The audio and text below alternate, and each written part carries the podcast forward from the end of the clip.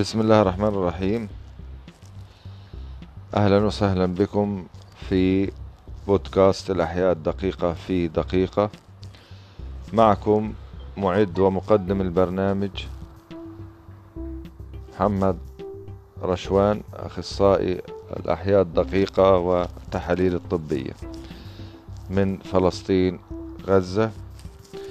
أه تحدثنا في اللقاء السابق عن مقدمة عن البكتيريا أو علم البكتيريولوجي. وتحدثنا أيضا عن العلماء الذين أسهموا في نشوء هذا العلم. أه نتحدث اليوم عن الخلية البكتيرية بشيء من التفصيل. سنفصل الخلية البكتيرية. سنتحدث عن أه طرق الغذاء وطرق التكاثر في البكتيريا. بداية الخلايا البكتيرية لا تحتوي على نواة ترتبط العضيات معا بالغشاء الداخلي للبكتيريا باستثناء الريبوزومات التي تكون حرة داخل الخلية البكتيرية. تسمى الخلايا البكتيرية خلايا بدائيات النواة. أه وتمتلك البكتيريا شعرات تسمى pili أو أسواط flagella وكيس خلوي. أه الخلايا البكتيرية طبعا تحتوي على الجسم الأساسي. الذي يسمح للبكتيريا بالدوران والاستدارة أي الجسم الأساسي أي المحيط الداخلي مع الغشاء. هذا هو الجسم الأساسي. المكون الثاني في الخلية البكتيرية هو الكيس الخلوي. نقول عنه أو الطبقة الخارجية لجدار الخلية. طبعا ليست ليس غير موجود في جميع أنواع البكتيريا. المكون الثالث هو جدار الخلية. جدار الخلية هو طبقة رقيقة خارج الغشاء البلازمي للخلية البكتيرية ويقع في حدود الكيس الخلوي إن وجد. طبعا مش كل أنواع البكتيريا برضو فيها جدار جدار. آه رابع مكون هو الحمض النووي الريبي المنزوع الأكسجين أو ال DNA. طبعا آه ال DNA هو الذي يضم جميع المكونات الجينية. آه طبعا البكتيريا تستخدمه في التطور ويوجد داخل السيتوبلازم. خامس مكون وهو السيتوبلازم أو الهيولي. الهيولي هو مادة هلامية داخل الغشاء البلازمي حيث تتواجد المكونات الجينية والريبوزومات داخله. هو المادة السائلة داخل الخلية باختصار. المكون السادس اللي هو الصوت. الصوت تستخدم البكتيريا في الحركة والدفع بعض أنواع البكتيريا لديها أكثر من صوت واحد. المكون السابع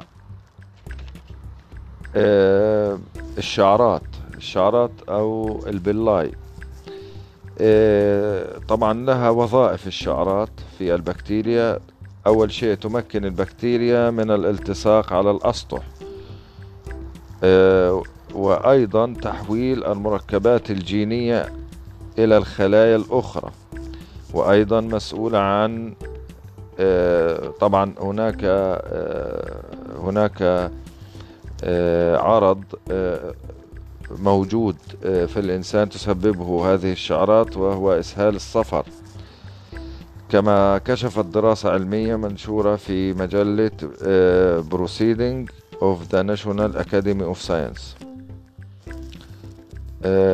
المكون الثامن الغشاء البلازمي. الغشاء البلازمي يعمل على توليد الطاقة ونقل المواد الكيميائية من خلال الغشاء أي تبادل المكونات بينه وبين الخلايا الأخرى. المكون التاسع والأخير وهو الريبوزومات وهو المكان مكان مهم في تصنيع البروتينات. إذا الريبوزومات تكون حرة داخل الخلايا البكتيرية لكي تصنع البروتينات التي تحتاجها البكتيريا. آه، وهي مصنوعة من حمض نووي ريبي غني بالحبيبات. إذا هذا هو آه، مكونات الخلية البكتيرية. نأتي الآن إلى طرق تغذية البكتيريا. طبعا البكتيريا لها طرق عديدة في التغذية. أولها أن تكون غيرية التغذية أي heterotrophs أي أنها تتغذى على كائنات حية أخرى. بعض أنواع البكتيريا تقتل الكائن الذي تتغذى عليه في حين بعضها الآخر يقوم بمساعدتها. إذا بعض أنواع البكتيريا تتغذى على كائنات حية أخرى. نقول عنها أنها غيرية التغذية. آه، الطرق الغذاء الثاني أوتوتروفس آه، آه، أو ذات التغذية أي يقوم هذا النوع من البكتيريا بصنع طعامه بنفسه. طبعا يصنع هذا هذه البكتيريا طعامها بنفسها بطريقتين. إذا ذات التغذية يقوم بصناعة طعامه بنفسه باستخدام طريقتين. الطريقة الأولى البناء الضوئي أو photosynthesis أي يستخدم أشعة الشمس وثاني أكسيد الكربون والماء لصناعة الغذاء للبكتيريا. مثل البكتيريا الخضراء المزرقة. النوع الثاني من من البكتيريا ذاتية التغذية آه، أو الطريقة الثانية في آه، صنع الغذاء عن طريق التمثيل الكيميائي أو chemosynthesis أي يستخدم ثاني أكسيد الكربون والماء وبعض المواد الكيميائية مثل الأمونيا بهدف صنع الغذاء. إذا الاختلاف بين البناء الضوئي والتمثيل الكيميائي هو المادة الكيميائية المستخدمة في صنع الغذاء. إذا آه، فلنراجع أن نراجع البكتيريا تتغذى البكتيريا بطريقتين غيرية التغذية heterotrophs وذات التغذية autotrophs.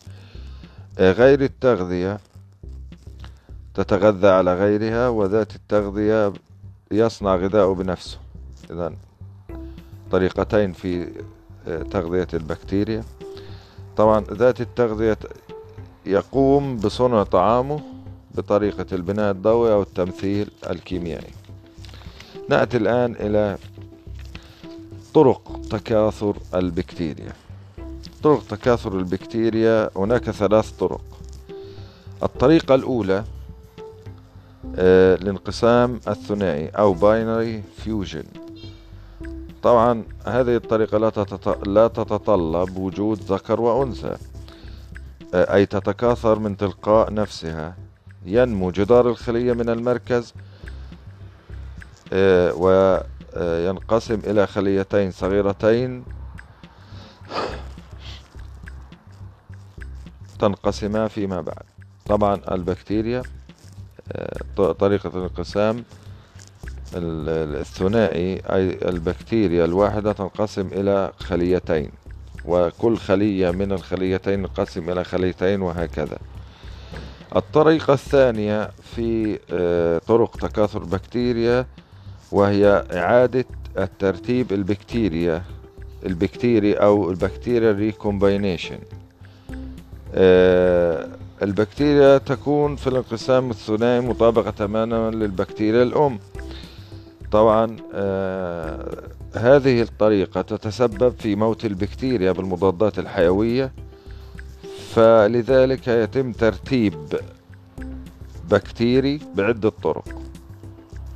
أي تحمي نفسها من المضادات البكتيريا البكتيرية بعدة طرق. أول طريقة وهي الاقتران أي نقل بعض الجينات من خلية بكتيرية إلى أخرى عن طريق اتصالهما معا بواسطة كما قلنا الشعرات. آه، الطريقة الثانية التحول. بعض الخلايا البكتيرية قادرة على انتزاع الحمض النووي من البيئة المحيطة أي أنها تنتزع بعض آه، الحمض النووي لكي تستخدمه في حماية نفسها من المضادات الحيوية أو تطوير نفسها ضد المضادات الحيوية آه، وتطوير نفسها والعيش في الظروف التي تتطلب أن تكون البكتيريا آه، تدافع عن نفسها آه، من من الموت.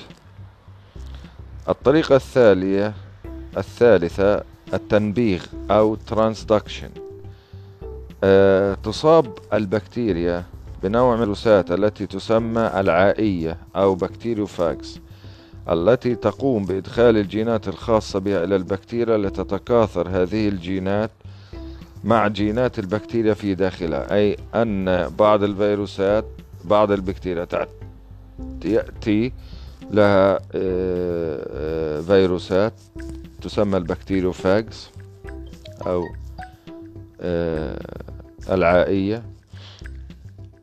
تعطيها الجينات لازمة لها لهذه البكتيريا تستخدمها تندمج في ال DNA البكتيري وتحمي نفسها من المضادات الحيوية. إذا أنهي هذه الحلقة. الثانية من الموسم الثاني من الأحياء الدقيقة في دقيقة. أتمنى أن أكون قد أفدتكم. أتمنى أن تدعموني في مسيرة البودكاست. هناك حساب على منصة باتريون للدعم.